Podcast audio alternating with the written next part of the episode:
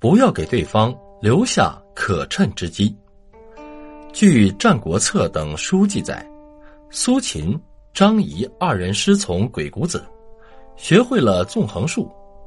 二人先后入秦游说，苏秦之术不为秦所用，于是投奔燕国，现合纵抗秦之策，为燕文公所采用，并派他出使赵、韩、魏、齐、楚五国。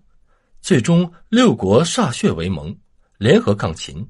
秦王以张仪之连横破合纵，分化瓦解六国，使之意见不合，无法共同攻秦。最后，六国出现群龙无首的情况，被秦王择其重点，逐个打击。此后，六国逐渐失去了抵抗能力，任秦国三日占一城，五日割一地，最终为秦国所灭。一，一个大海大于无数条河流。当对手有很多时，我方并不需要害怕。道生一，一生二，二生三，一永远比三大，因为它最接近力量的源泉——道，就像一个大海要大于无数条河流一样。重要的是内部的强大，而非外部的数量多少。二，对方群起而攻我。我方首先要把他们分化，再把他们重点击破，逐个瓦解。一，如何实现一大于三？唯一的方法就是做大海，一个大海大于无数条河流。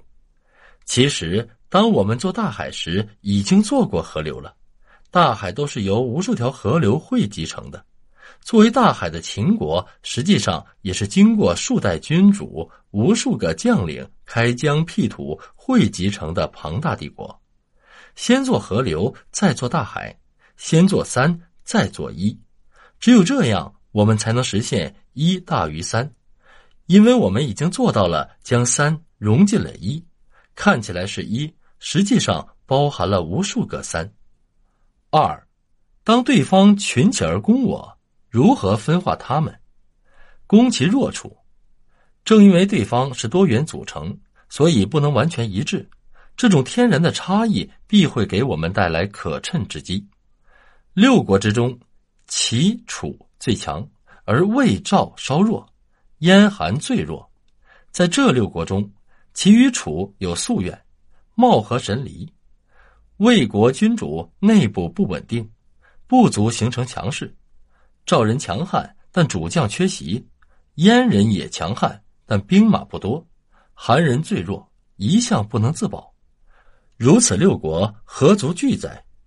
秦王首先将齐人说服退兵，假意要与齐军瓜分天下，满足齐国人一向自称东方大国的虚荣心，然后威吓楚国：再不退兵，必将再次攻打你们的都城。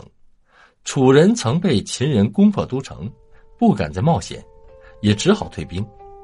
齐楚这两个大国一退兵，秦军马上发起进攻，完胜六国。其势霸道刚猛，莫可预知。